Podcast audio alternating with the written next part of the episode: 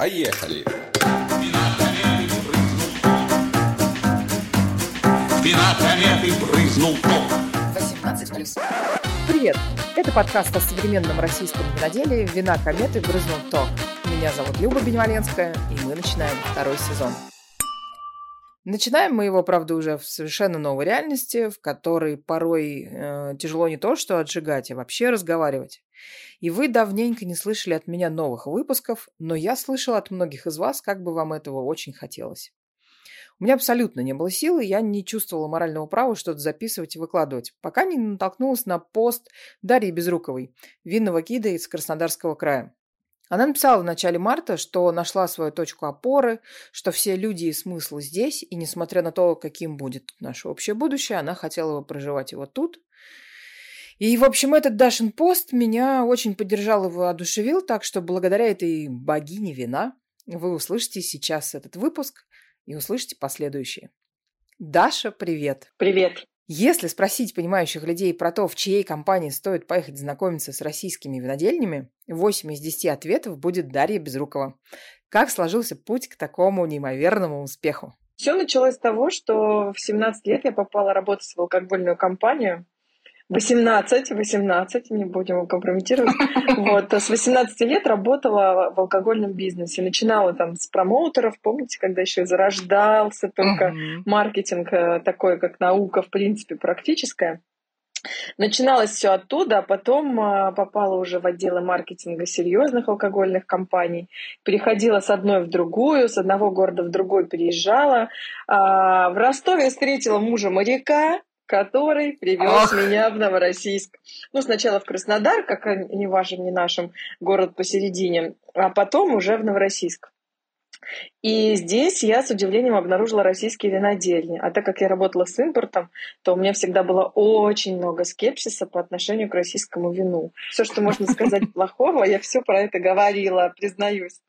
Но потом э, попала совершенно случайно на фестиваль гаражного вина, где тогда, чтобы вы вдумайтесь, гаражистами тогда был Лёша Толстой, да, а, винодел uh-huh. Галицкого, Саби Маркотка, вообще один из ведущих виноделов страны. Виноделом, тогда гаражистом был Олег Нечевидюк, сегодня, раньше бывшая Дивноморка, сегодня Новый Свет. Потом Кирилл Бардаков, который сегодня скалистый берег Котрушуз, да, ну и так далее, так далее. Все те, кто сегодня творят историю страны, тогда участвовали вот в таком вот фестивале малых форм, где показывали свои вот такие маленькие уютные творения. Я невероятно впечатлилась, а, э, стала приставать к ним, ребята, хочу к вам пустить в гости, хочу посмотреть, как вы это делаете. Но оказалось, что у многих уже есть что показать, но нет ни компании, которые бы это организовывали, нет связующего звена. И вот она идея, она витала в воздухе, она была на поверхности, и почему-то никто 8 лет назад не додумался ее реализовать. То есть на тот момент в винном мире было много людей, кто сегодня себя уже реализует как винные гиды. Но тогда не было никого. И я, они до сих пор не могут ответить мне на вопрос, а где, почему вы-то тут ходили-то рядышком, ваши же земли. Вот. Но доверие я не сразу завоевала честно скажу. Так. Вот, потому что, ну, понаехали тут, это же как бы наше все местных жителей. Ага. Вот, и поэтому м- мне повезло, потому что первое виноделие, на которое я попала, это были самые закрытые бюрнье. Поэтому а, я, когда начала выставлять первые посты в Фейсбуке, а, моя аудитория во всех социальных сетях это были мои коллеги, люди алкогольного мира, крупных брендов. И, конечно же, у всех случился переполох. И вообще в винной отрасль там стали писать, кто эта выскочка, почему мы не были у Бюрге, она была, что происходит. Да ладно, круто. Да, поэтому они дали мне такой большой аванс, трамплин. И до сих пор я, наверное, одна из немногих винных гидов, которая вот имеет честь честь побывать на винодельне Бернье. И вообще, конечно, горжусь своей дружбой с виноделами, со многими, потому что это уже вышло за пределы просто партнерства. То есть на данный момент 8 э, лет ты организуешь э, туры по винодельням для туристов со всей страны и не только мира, России, до последнего понимаю. момента было мира, да. Мира, боже мой. Действительно, я когда спрашивала у самых разных людей в самых разных областях, те, кто, ну, в принципе, шарит э, по Russian Wine, да, все говорили, что если ты действительно хочешь, чтобы это было классно, то только с Дашей, да, долго ждать, да, дороже, чем у многих, но это будет э, Magic. Насколько я знаю, к тебе записываться надо за ну, приличное время. Обычно, да, обычно я туры расписываю в ноябре на год вперед. Но этот год э, очень сильно все сломало, сломал все планы, всю статистику, поэтому пишите. Есть окошки. Есть окошки. Круто. Даша, расскажи, пожалуйста, вот за эти 8 лет, как, э, в принципе, ландшафт винного туризма менялся? И кто ездит, куда ездит, и как ездит, какие самые популярные маршруты, винодельни? Да, фантастически поменялся. То есть до этого можно было, ну, то есть там, допустим, 7-6 лет назад а, а, винный тур можно было растянуть максимум там, на 3-4 дня. Сейчас у меня есть туристы, которые едут ко мне 4 года подряд.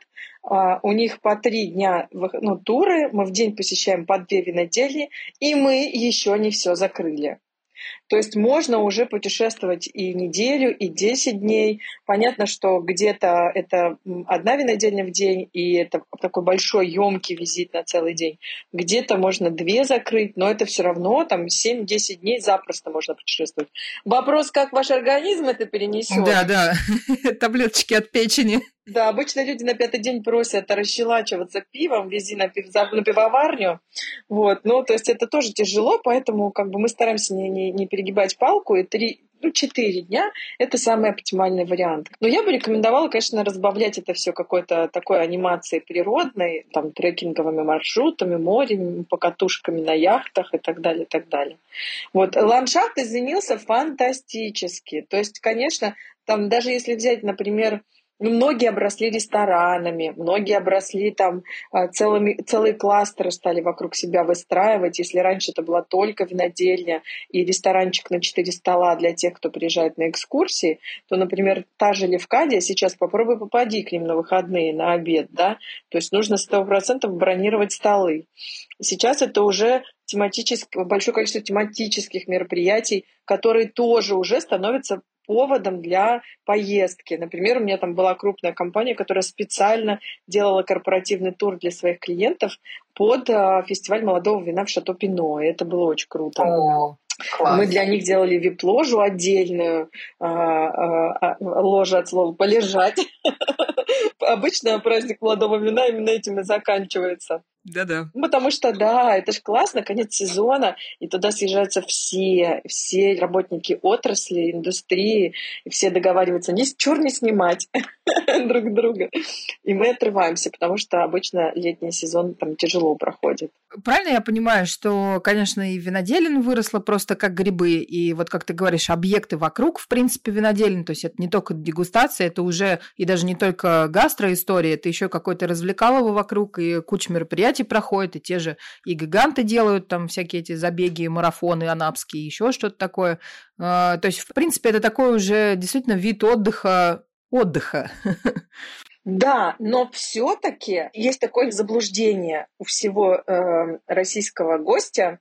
Им кажется, что вот они сейчас поедут, как в Италии. Я буду ехать э, и заходить в любую винодельню, открывать дверь, и меня тут напоят вино. Но на самом деле, давайте будем честными, ни одна, ну, самые лучшие винодельни мира заранее планируют свой график. Они не принимают туристов с ноги там, что, ой, я mm-hmm. вот сейчас тут обед приготовлю, пойду вас встречать. Нет, Везде нужно планировать и договариваться.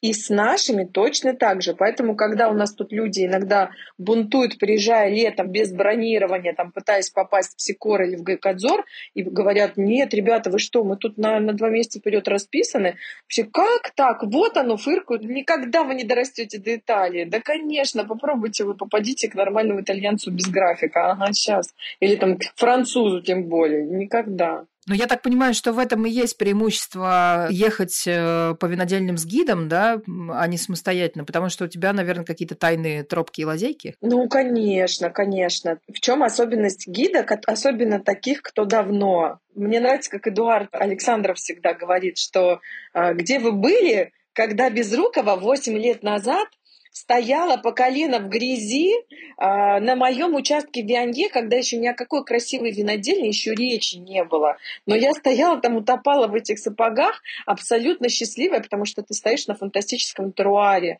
И здесь уже никакая архитектура, э, она вторична. Потому что люди опытные, продвинутые, они едут в первую очередь на теруар смотреть, а потом уже стекла, там бочки, которые у всех плюс-минус одинаковые. То есть все равно первичная земля, вино и теруар. Ну, ты имеешь в виду, это просто именно приехать вот в это конкретное место, посмотреть, как оно выглядит, как там э, рассажен виноград, э, какой ландшафт всего этого. Вот от этого кайфануть? Или это уже какая-то э, история для понимающих про всякие почвы, там, я не знаю, ветры? Да, это очень сильно отличает аудиторию. Аудитория, которая а, только начинает, им бочки, архитектура здания, это все такая вот пыль в глаза. Люди, которые продвинуты, они такие, ну, мы как бы весь мир уже посмотрели, вези, землю покажите, чтобы мы понимали, что ждать-то. Потому что по почве уже понятно, почва, климат уже дают представление, а, какое вино ожидать а, с подобных теруаров, да, что это будет, там, сорта. Ну, то есть в голове уже алгоритм срабатывает. И российская аудитория, я сейчас опять же немножечко статистика кривая, потому что мы все получили волшебный пендель а, путешествий внутри страны, да, последние два года. А вот до этого я делала анализ, кто эти люди, которые едут на российские винодельни. И обнаружила, что в основном это люди, которые уже посмотрели весь мир. А, то есть это высококвалифицированные клиенты? Да, у них минимум три винных региона в загашничке уже. То есть это стабильно там Европа, три, да, три страны какие-то винные, именно гастрономические туры. И помимо этого всплывает еще какая-нибудь экзотика, ну, для нас там далеко. Это какая-нибудь Африка, там, вплоть до Новой Зеландии, Америка, они проехали там долину Напа, Калифорнию и так далее. То есть это очень продвинутая аудитория в российские туры они едут по остаточному принципу. То есть тогда ехали по остаточному принципу, потому что думали, ну ладно, говорят там что-то интересное. Там на бизнес-форумах каких-нибудь инвестиционных видели э, стенд Николаевых, надо посмотреть. И начинается все с Левкадии, и потом накручивается, накручивается много всего интересного. Вот. Поэтому сейчас, конечно, уже все едут, и все, в, там, даже те, кто не знал, внезапно узнают о российских винодельнях. Вот. Но единственное, что э, с каждым годом все сложнее и сложнее попасть и организовать себе э, гармоничное путешествие, чтобы там, в тишине и покое насладиться видом не хватает уже просто объектов, да, и времени. То есть слоты заканчиваются быстрее, чем Да, интерес. потому что основные дегустационные залы виноделин, они маленькие, они рассчитаны на 15 человек. Никто не готов принимать людей автобусами. Ну, то есть масс-маркет, естественно, готов. Он на это ориентируется, это их заработки.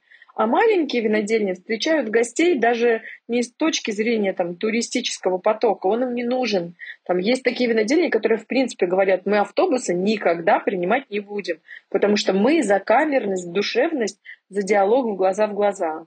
Вот. А аудитории сейчас именно автобусы. Ну, это вот с пандемией пошло, да? А, ну, где-то за год до пандемии это уже началось. Нет, динамика, конечно, это же каждый год этот снежный ком рос, рос, рос, и в пандемию он взорвался. Слушай, ну в этом году пока все не так э, бомбически, да, я так понимаю? Ну, не, мы так думали. То есть нас немножечко напугала и подкосила история с самолетами, потому что винные туры это никогда не дешево это всегда аудитория, ну, определенная аудитория. А, аудитория туристов таких очень четко ценит свое время. И если раньше было круто приехать на выходные, в пятницу утром прилететь, и вот тебе три полноценного дня винных туров, в воскресенье ты улетаешь ночью, ты в понедельник на работе, то сейчас эта схема не работает. И вот этих налетных туристов, залетных, которые я звоню, встречай, э, вылетаю, их не будет, конечно. Вот, то есть теперь винный туризм превратился в осознанное а, посещение там неделю, да, потому что даже если четыре дня ты спланируешь путешествовать, плюс-минус все переезды на чем либо то ни было, это... Но зато добавляется романтика поезда. Вообще, как это обычно выглядит? Вот я захотела в тур, я тебе звоню. Алло, Даша, привет. Мне дали твой телефон по блату. Хочу летом в тур. Да, э, невозможно это сделать пошаблонно. То есть все просят, но у вас же есть шаблон. Нет у меня шаблона. Потому что всегда идет диалог. А вы продвинутый или только начинаете, вы где-то учитесь. То есть уже в процессе диалога я понимаю, а, какая экскурсия нужна человеку. А, глубоко продвигаться там и заказывать какой-то VIP-формат с расширенными дегустациями. Или достаточно первого шага там, базовых линеек, да, плюс-минус там пару интересных позиций уже от этого начинаем, ну, начинается формироваться в голове предложение, такой алгоритм, да. Uh-huh. Потом, в зависимости от того, какое количество людей, это большая группа или это VIP-формат, когда мы на моей машине путешествуем, или это уже плюс добавляется новая задачка со звездочкой даты, потому что есть винодельни, у которых есть прям расписание, в которое важно вклиниться, или там есть винодельни, на которые даже я бронирую себе заранее окошки там на месяц вперед, их за собой столблю, да. Вот, то есть э, вот вся эта вот матрица в итоге складывается в какое-то предложение, которое я тут же могу раскидать там на коленке, где бы я ни находилась. Какой какой-то вот э, минимальный бюджет, который надо себе там, если вы вдвоем, допустим? Вдвоем самая неудобная история. Это самая дорогая цена. Да? Потому так. что это уже точно VIP-формат на двоих. Ага.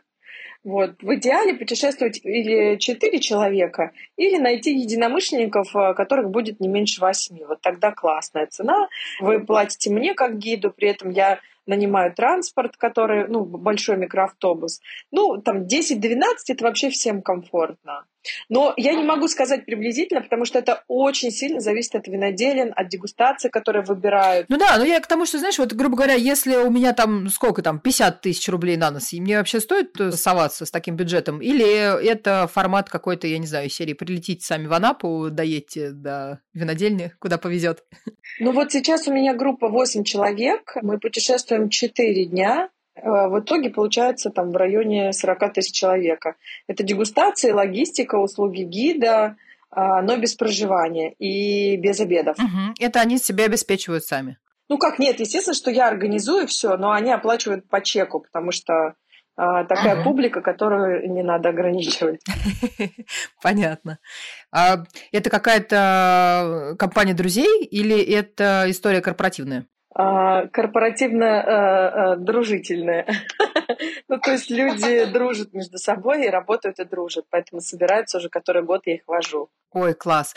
Слушай, а скажи, пожалуйста, вообще, в принципе, э, как корпоративный именно формат отдыха или, не знаю, поощрения своих работников такими турами, насколько развита эта история? Какие компании обычно себе заказывают или какой-то, какой сценарий? А, ой, он разный. То есть у меня было такое, что и врачей вывозили а, разных клиник, э, то есть бонусировали, да, им работу uh-huh. с какими-то брендами.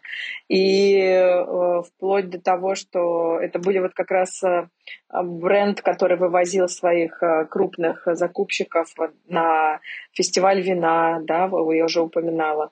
То есть это очень часто используется как мотивация, да, когда собирают ключевых клиентов, и даже не сотрудников, а именно клиентов. И организуют им вот такой вот досуг.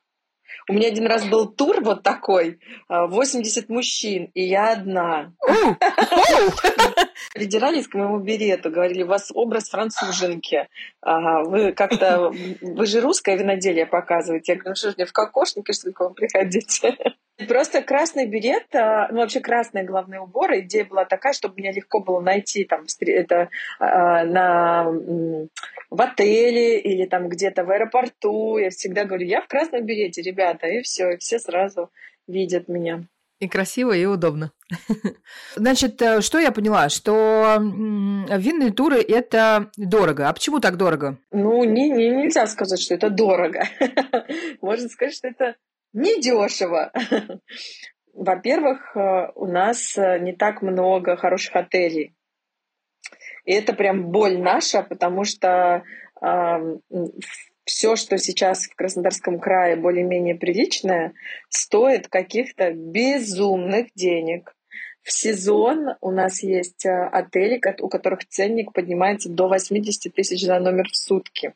Мамма мия! Да, потому что, ну, понятно, кри... вот, вот этот, вся эта кризисная ситуация по разным причинам, которые происходят, они очень дико формируют спрос. Ну и, в общем, этим, наверное, ательеры многие пользуются. Во-вторых, э, за какую-то эстетику и красоту все равно нам приходится платить, потому что, чтобы эту эстетику и красоту создать, люди очень серьезно потратились. Правильно я понимаю? Э, все начинается, когда ты встречаешь людей, ну, как это было раньше в аэропорту, и ты уже, значит, красивая в красном берете, тебя легко найти. И дальше вот происходит как? Вы едете тоже в какие-то красивые места, ну, то есть это действительно и покушать вкусную. На самом деле, да, это так и происходит, и это вот для меня это мой допинг. Я всем говорю, говорю, что мне так доставляет наслаждение а, наблюдать, как рушатся стереотипы как вот на глазах они приезжают и видят эту невероятную красоту, как они подъезжают, выходят в Гайкадзоре, да, идут по этой тропинке и понимают там, а, они, может быть, еще даже пока не знают, что местный садовник вдохновился этим, а, Пит Удальф, по-моему, его зовут, этот знаменитый ландшафтный дизайнер, который uh-huh. делает эти дикие сады, но он уже понимает, что это все какое, какое-то э, искусство, вокругом сплошное искусство, искусство трав, искусство искусство гастрономии, а, искусство архитектуры. И этим невозможно не проникнуться, этими людьми невозможно не проникнуться, потому что все, кто приезжают ко мне, это люди бизнеса, разных форматов бизнеса. Ну, в основном это средние, там, крупные формы. И все эти люди, они а, понимают, как тяжело и через какие тернии нам приходится пройти, чтобы создать хоть что-то. Все а, проникаются невероятно. У меня за 8 лет не было ни одного человека, который бы уехал и сказал, ну, такси, ну, пойдет. Нормально. Не, ну в Италии лучше. Не, ну как бы, я понимаю, Испания нашим еще далеко. Ни одного у меня такого не было. Все уезжают, и они так или иначе, может быть, где-то больше понравилось, где-то в меньшей степени. Но все уезжают заряженные на российское виноделие. Мне очень нравится одна история. Есть такой э, классный сомелье э, Саша Рассадкин, входит там, в десятку лучших сомелье мира. И вот однажды он писал пост, что, э, может, я его, правда, по-своему поняла, но я пересказываю, как mm-hmm. поняла, что когда он держит вот эти слепые, он не любит слепые дегустации, потому что когда он держит эту обезличенную бутылку вина, то она, ну, как бы, ну, вино, да, ты вот, вот чистый продукт без всего. Но когда ты а, не вслепую это пробуешь, а держишь в руках этикетку, когда ты был у винодела, когда ты ходил по этой земле и знаешь, чего стоило ему это создать и почему он назвал это так, и что в это вложено, то ты так или иначе уже проникаешься этой историей. А если был коннект с виноделом, то все, ты uh-huh. уже или евангелист. Алекс ну, да, ну. Дубас как-то мне сказал, что Даша, я евангелист Гайкадзора, в частности. И мне так понравилась эта фраза, мы теперь всех зовем евангелистами. А, я вот э, мечтаю как-нибудь пригласить небезызвестного тебе твоего гостя Олега Нестерова. Хочу с ним однажды сделать выпуск, в котором бы мы посравнивали виноделов с музыкантами. А, это то, что происходит в, в турах, когда приезжает Олег. Он э, сразу всем рассказывает в аэропорту, что мы с вами оркестр.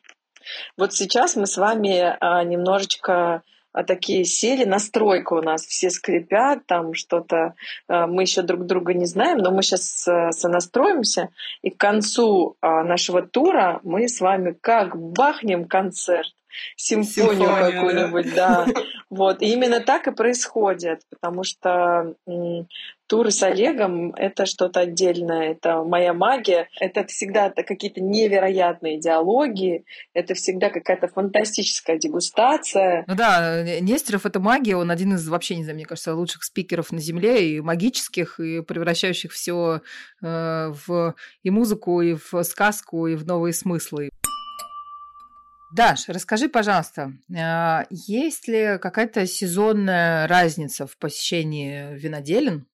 А, что происходит осенью, что весной, что летом? Есть ли смысл ездить зимой туда? Винные туры на самом деле не имеют такой яркой сезонности. Просто летом э, люди хотят совместить это с морем, а профессионалы едут в межсезонье. Они не хотят попасть под вот этот э, туристический поток, это, во-первых. Во-вторых, декабрь-февраль уже готовы первые вина последнего года урожая. И уже можно сделать выводы о том, какой он получился, какие-то интересные позиции попробовать первым и что-то себе застолбить или купить, да, то есть, э, потому что динамика показывает, винодельни это наши очень маленькие, и спрос, он просто дичайший, и многие продажи удерживают их специально, потому что им важно, чтобы хватило вина до конца года, и вот все сейчас в таком режиме живут. Но на самом деле, да, круглый год путешествуют. А, новогодние праздники очень популярная история. Там, ну, в общем, все, что связано вокруг праздников, это все как бы такой трамплин к винодельне. Ну, в целом не стоит себя ограничивать, да, можно в любое время, не обязательно там летом ехать, чтобы насладиться, да, и красотой, я так понимаю. В любом, наверное, сезоне своя красота есть э, на виноградниках. Да, конечно. Вот сейчас лоза плачет, да? Да, круг, круглый год есть что-то интересное. Мы же очень много времени проводим в дегустационных залах, в погребах, и оттуда наблюдать, э, даже если снаружи апокалипсис, это тоже классно. В этом есть свой шарм. Мы один раз, вот, кстати, опять же, с Олегом Нестеровым, мы приехали в Гайкадзор а, два, по-моему, года назад, когда его замело в ноябре. Вот просто, за, вот у нас такое редко бывает, но какой-то дичайший слой снега выпал в кратчайший период. И мы заходим, и, и, и метель такая, что вообще ни панорамы, ничего не видно. Вышел Эдуард и сказал, что а, вы не увидите Гайкадзор, но вы увидите его друг... таким, как... каким его не видел никто. Никто. Вот, и в этом тоже есть э, своя какая-то магия. Да, уникальные какие-то такие прям моменты. Здорово. Расскажи, пожалуйста, а как не стоит ездить смотреть винодельню? Вот чего не надо делать ни в коем случае? Ну, во-первых, не надо делать так. Вы такие приехали на море. О, там за углом э, Сикорские, поехали! Вот это вот. А, во-вторых, не нужно а, являться на винодельне а, полуголыми. Полуголыми? Ой, да вплоть до того, что раздеваются до там, трусишек и устраивают фотосессии в красивых локациях. То есть, ну, у нас еще нет этой культуры. Я всегда говорю, что уважайте труд винодела и приезжайте туда, там, ну, как, не знаю, как... Как в гости, да? Да, как в гости. Ну, или хотя бы, вот есть культура посещения скачек. Угу, угу. Это какое-то платье, это какая-то шляпка, да? Вы такая вся красивая, нарядная, э, являетесь миру. Наши винодельни сейчас растят новое поколение, да, определенную культуру. Они подтягивают за собой аудиторию, потому что вот этот вот э, ну, такое потребительское, да, такое потребляцкое. Да, это мое любимое слово. А, ты его просто сняла с моего языка. А то, знаете, у нас у Абрау Дюрсо была история, когда а, мужик пришел на дегустацию в резиновых шлепках, упал, подскользнулся в луже, упал и сломал ногу. Еще и подал в суд на винодельню, что это, мол, вот вы, сволочи, виноваты, тут разлито было. Виноделы здесь берут на себя тяжкое бремя воспитания э, аудитории. функцию да, такую, да. да. То есть это не только история про культуру питья, это, в принципе, про культуру. Так, значит, э, приезжать стоит заранее все планировать, э, приезжать красивыми. Какие еще советы? Ну, наверное, все. Единственное, что будьте готовы к тому, что с детьми вас пустят не везде. Вот, слушай, вот мой больной вопрос. Вот смотри, вот мы семья с двумя детьми, малолетними, да, отпуск мой выглядит так, что мы берем их вдвоем э, и вчетвером, значит, с мужем едем. Э, есть вообще какой-то шанс посмотреть какие-то винодельни, если я вот так припрусь с малолетками? Никакого, потому что в России есть строгое законодательство 18+. Просто не знаю по каким причинам, но есть винодельник, где иногда детки проскакивают. Но есть те, которые говорят, блин, мы знаем, что за нами смотрят, поэтому у нас не будет детей на винодельнях. А есть ли какие-то истории, допустим, ну, может быть, у тебя были такие уже запросы, когда, э, ну, объективно, вот люди с детьми, да, и можно ли организовать какую-то там няню? Да, да, мы же местные, поэтому здесь есть э, что подсказать, есть и группы там дневного пребывания, куда можно отдать и нянечки всякие там, и центры развлекательные, куда утром забрал, принес вечером забрал.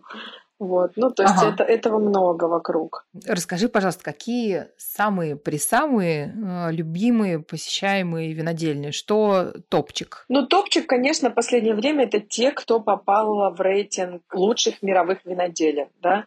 Это угу. тройка, Гайкадзор, Левкадия, Сикоры. Сейчас откроется, все же ждут э, Котрошус, поэтому как только он откроется, я думаю, что вообще там снесут ворота. Вот. Ну и Шато де Талю, потому что замки Луары всем хочется посмотреть. А как люди уезжают с виноделин? Я же везде захочу понакупить образцов, так сказать, дегустационных? Ну, вот на самолете, конечно, не особо там разбежишься, поэтому там максимум, если есть багаж, что-то с собой убирают, забирают. Но вот здесь есть э, э, большой бонус, опция «Свой личный гид», который вдогонку потом ящики отправляет хитрой почтой. Но сейчас все идет по-другому, потому что поезд, машины, люди на машинах многие едут. Это тоже позволяет вообще, кто на машинах, то они просто затаривают по полной программе. Так, хочется узнать про звездунов на виноградниках. Вообще у нас э, Бамонт ездит? Много у тебя таких? Да, ездит, просто многие не афишируют. Еще много всяких, всяких там дипломатов крупного бизнеса, которые просят себя не публиковать, там, и депутатов в том числе. Как после их посещений вообще, ну и с точки зрения, в принципе, твоих клиентов, да, которые бизнесовые, а, интерес и спрос э, к виноделию, к виноградарству, боже мой, там, не знаю, к покупке виноградников, постройке каких-то новых проектов вообще есть? У тебя клиенты возвращаются клиентами в новом статусе? Это больная мозоль. Потому что а, когда они уезжают а, стабильно, через неделю раздается звонок э, с разговором а найди ко мне участок, дом и так далее, и так далее. Там, а давай присмотрим мне дом. И вот э, если раньше, ну то есть я уже отговариваю, потому что э, каждый раз говорю, не путайте туризм с эмиграцией. Ну понятно, что сейчас уже эта история будет вообще гипертрофированная и будет еще чаще проявляться, я думаю. Но у меня есть винодельни, которые считают меня крестной мамой. Потому О. что это да, мои туристы, которые много раз у меня были. В итоге все закончилось покупкой большого виноградника, запуском большого проекта, куда я даже случайно сосватала э, там директора и просто проговорила, что человек ищет работу. И оказалось, в общем, познакомились и друг друга полюбили и вместе строят большой проект. И я, меня даже звали, я разбивала от трактор э, бутылку игристого, потому что, Класс. в общем, да, да, есть такая история.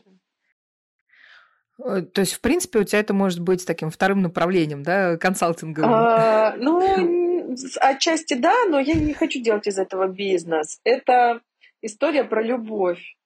Вообще вся моя история про винные туры – это история про любовь потому что э, э, эта история не, не идущая от денег, это история, идущая от удовольствия. То есть я точно так же была в декрете и думала, э, то есть я увидела винодельни, и в голове было, я не смогу вернуться в алкогольную компанию, я уже не смогу. Мне нужен какой-то свой проект. Вот они винодельни, вот он, вот он мой алкогольный опыт. Сейчас буду показывать всем российское виноделие.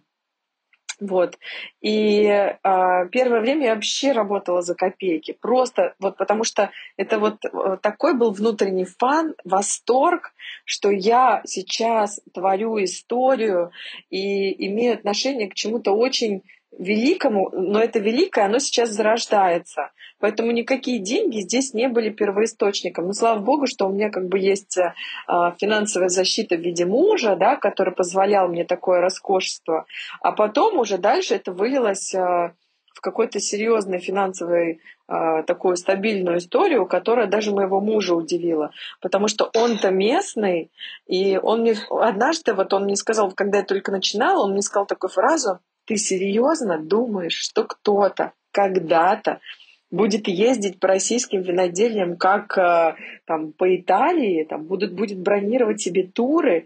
Я говорю, да, нас еще снесут здесь китайцы. И он мне не верил. А потом, когда приехали два года подряд японцы, он говорит, боже, что происходит? А китайцы-то приехали? Нет, японцы. Но это же это были не абы какие японцы, это были руководители самого крупного японского бизнеса в России. То есть это топ-менеджеры Ого. самых крупных японских компаний. Это, во-первых. Во-вторых, у меня был потрясающий там австралиец в поисках Саперави, который ездил по миру за идеальным клоном, потому что в Австралии сейчас бум на Саперави. Итальянский питомник Раушедо привез туда чистый клон, поэтому там э, все сажают Саперави, это дико модно. У меня была потрясающая группа американских пенсионеров, и у них был разный такой большой маршрут, и один день они, мы заезжали на винодельню, а потом они дальше поехали по Кавказу. Но средний возраст был что-то в районе 70 лет, потому что самой старшей бабушке было 92 года. И она еще танцевала на винодельнях, поэтому там просто... Но дегустировала? Естественно. Кайф. Я еще про любовь э, прочитала у тебя историю, связанную с э, Ведерником где, если я правильно помню, да, Гюльбале Магомедовичу твои туристы... Как ты хорошо выговариваешь, я так не смогла. Гюльбала Магомедович. Ну, он такой очаровательный. Это главный винодел, винодельный это ведерник. Да. Ой, это удивительная история, достойная книжки какой-нибудь. Вот, если я когда-нибудь напишу книжку, соберусь, то эта история там будет. Да, а, на самом деле просто у меня есть гости, которые путешествуют много лет. Первый раз они были, наверное, лет шесть назад на машине проезжали и просили меня организовать к нему визит. Вот они заезжали, и тогда впервые попробовали этот красностол 2012 года. Купили его еще тогда за демократичные деньги четыре с половиной тысячи. Вот. И спустя несколько лет а, ехали опять и э, он рассказал им, что красностопа больше нет, и последние эти три бутылки у него, в общем, выманили не очень приятным способом, вроде бы знакомые люди. Он был очень расстроен этим и, в общем, так вот рассказал. Ну, что-то это между делом, да, было. Uh-huh. Вот. А потом э, мои гости запомнили, и в прошлом году, когда они снова ехали в винный тур, они обнаружили, что у них такая бутылка осталась, и привезли ему и вручили подарок. Он был не просто поражен, по-моему, он был в шоке. Он не мог поверить, что бутылка, которая сегодня стоит уже около 100 тысяч рублей, ему вручают люди и объясняют это тем, что ментально она для нас четыре с половиной. Мы ее как покупали, так это как бы не, не те деньги, за которые мы там переживали. Нам хочется вам вручить это как подарок, потому что для нас это все равно вино, сколько бы оно ни стоило. А для вас это опыт, смысл жизни, это результаты, к которым вы идете, и у вас же у него уже получается, он говорит, я не могу понять, за что люди платят такие деньги. Это же наверняка какая-то очень красивая динамика с вином случилась, а я ее проанализировать не могу, потому что у меня ни одной бутылки не осталось. Но теперь есть. Ну, неважно, как он ей распорядился, продал или да. выпил, но эта история э, очень романтичная. Я люблю такие истории. Вообще Красиво. у меня весь прошлый год был кризис, э, кризис жанра. Я думала, что, боже, что со мной происходит? А, сейчас страшную тайну расскажу на страну. Я поняла, что мне неинтересно вино. Вообще неинтересно. То есть, когда там все собирались и устраивали дегустации, там, а давайте попробуем там рислинги с разных теруаров, а давайте там что-то попробуем там еще. Я поняла, что я вообще не про вино, я про людей. И все мои истории в турах, они все сводятся к человеческим судьбам, к вот таким историям, к переплетениям, кто каким невероятным образом пришел. То есть потому что если проанализировать судьбы наших виноделов, это просто такие фантастические романы. Женя Романова, которая настоящая золушка российского виноделия, просто ногой выбила дверь и зашла в российское виноделие с лингвистики. Это же фантастическая история там. Антоша Лебезов, который еще семь лет назад вообще не имел ничего общего с виноделием, да, только просто торговал Вообще юнец, вином. прям скажем. Да, да. И сегодня у него есть возможность вот так заниматься творчеством. Ну, то есть э, и таких, там, Франк Диссенер, да, который там вообще первый француз, отец нового российского виноделия. Ну, в общем, это удивительные судьбы, удивительные люди, про которых нужно рассказывать. Поэтому я каждый раз, когда смотрю какие-то передачи, которые снимают про вино, там интервью, у меня руки чешутся самой что-нибудь такое сделать, потому что все говорят про вино. Да блин, come on, какое нафиг вино? У вас удивительная личность, удивительный человек, а, а, в общем, я бы говорила о другом. Вот так. Ну, вот, э, видимо, и э, цены твоей собственной экскурсии, да, и твоя работа вот этой удивительной человеческой истории, пронизанной любовью ко всей этой эстетике и людям непосредственно, которые делают. И это действительно ну, очень красивая и манкая такая, и как это, ну, здорово, по-здоровому позитивная история. И я тебя как раз хотела очень поблагодарить за твой пост, который ты написала, что надо не складывать э, рук, да, и не бежать отсюда, а оставаться и делать то, что мы можем. Потому что эту историю невозможно бросить. Нет, первая реакция у меня была такая же нормальная. Я тоже кинулась собирать чемоданы и бежать. К тому же я жена моряка. Я вообще могу жить где хочу. Но я сегодня при всех раскладах все равно хочу жить со своими опираясь плечо к плечу к своим, к своим близким людям, которые меня окружают. И это еще один плюс путешествия по российским виноделиям, потому что это а, культурный код, который в нас прошит. Как бы идеально вы не знали язык, любой язык, да, вы все равно не носитель культуры. И приезжая в другую страну, вы все равно не, не прочитаете определенного контекста, который вам тут несут. А здесь, когда винодел пошутит э, «Шурик, ты зачем усы сбрил, дурень?», то вы поймете, про что это, о чем это. Вы смеетесь на одном языке. И винодельня распахивается совершенно другими ну, гранями. Да, да, да и душой. Даша, у меня есть такая рубрика, называется «Винный девственник» для людей, которые не секут в русском вине. Вот э, твой вариант на лето 22 года. Что маст из того, чтобы попробовать, ты рекомендовал бы? Так, а, любое вино винодельня Гунько Вайнере. Любое. Да. Любое что-нибудь вы себе там сто процентов найдете. Коротко. Сейчас но, новенькая да. розовая, боже, я так жду. А, э, ну, вот здесь я бы поспорила, потому что в этом году у Гунько а, получились э, потрясающий савиньон и фантастический рислинг, и розе на фоне даже как-то потерялось. Мы все ждали-ждали mm-hmm. розе. А, нет, оно по-прежнему классное, но не взрывное, как обычно. То есть э, взрывными получились другие вина. Но это нормально, потому что ну, не каждый же год одно и то же вино должно быть флагманским. Вот там, мне кажется, что вот в этом году флагманским получился именно Савиньон Блан и Рислинг. Так, Гунько берем любое. Да, Гунько любое. А если вы любитель махрового красного и говорите, что а, не люблю белое, то начинать любить белое, русское белое, нужно с Вианьего и Кадзора. Проверено электроникой. Э, прям сто процентов. Уже столько э, вот, вот э, чернокнижников перевела. Ну, шучу, конечно. Ну, в общем, очень частая история.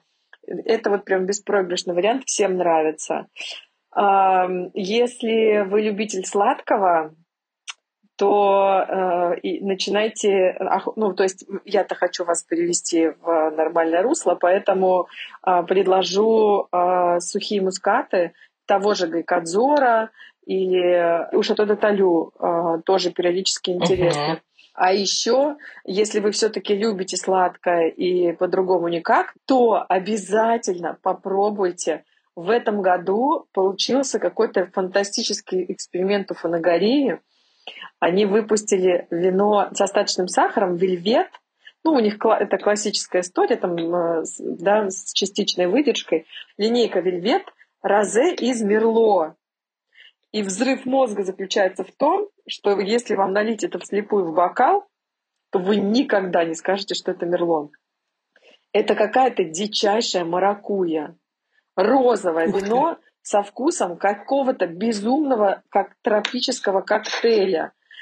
И этим вином я в этом году всех троллю. Мое окружение сладкое не пьет, но, но мама моя заценила. Я решила, что я не буду мучить маму. Предложила ей, она пришла просто в восторг и сказала, что она ничего подобного не пробовала. Ну, про Галицкого и Толстого это любовная любовь, понятно, но как бы дорого, но э, если меня, вот, например, когда меня просят э, кому-то, скажи, что подарить, я всегда говорю, дарите Толстого, потому что усадьба Маркотх красная – это безупречно. Да, выговорить э, невозможно, но даже, кстати, самая э, простая линейка, которая там в Симпле стоит, о боже ж мой. Да, ну, а игристая, я вот а, уже второй месяц а, пытаюсь ну, завязать ненадолго. Думаю, ну, надо перестать хотя бы чуть-чуть пить. Вот, но у меня есть одно вино, которое я вижу, и все и, и, и все пропало. Это игристый тимильон э, Левкадии. И все. Ну, то есть я вижу эти 48 месяцев на осадке, и вот это, и, и они уже практически во мне. Если хочется похайповать э, что-то интересное такое, о чем можно поговорить, то здесь можно вспомнить там тех же Шато Пино, у которых много там линейка дичь на диких дрожжах, да, то есть э, когда вы идете к человеку, который все пробовал, то можно э, здесь поковырять интересные позиции, там вино со вкусом моря, да. Я в этом году ездила на, в прошлом году ездила на Байкал, и мне родственники говорят, ну привези нам, что вам привезти? Привези мне морюшка. Они пошутили, я взяла и привезла. Вот привезла бутылку со вкусом моря, потому что, ну, то есть, да, ну, мы знаем эту историю, что это э, Нордост, который там оставил морские кристаллы моря на ягоде. Uh-huh. Вот, ну, в общем, история интересная, это вино, о котором можно поговорить. Поэтому у каждой винодельни тут, если покопать, что-нибудь интересное да найдется.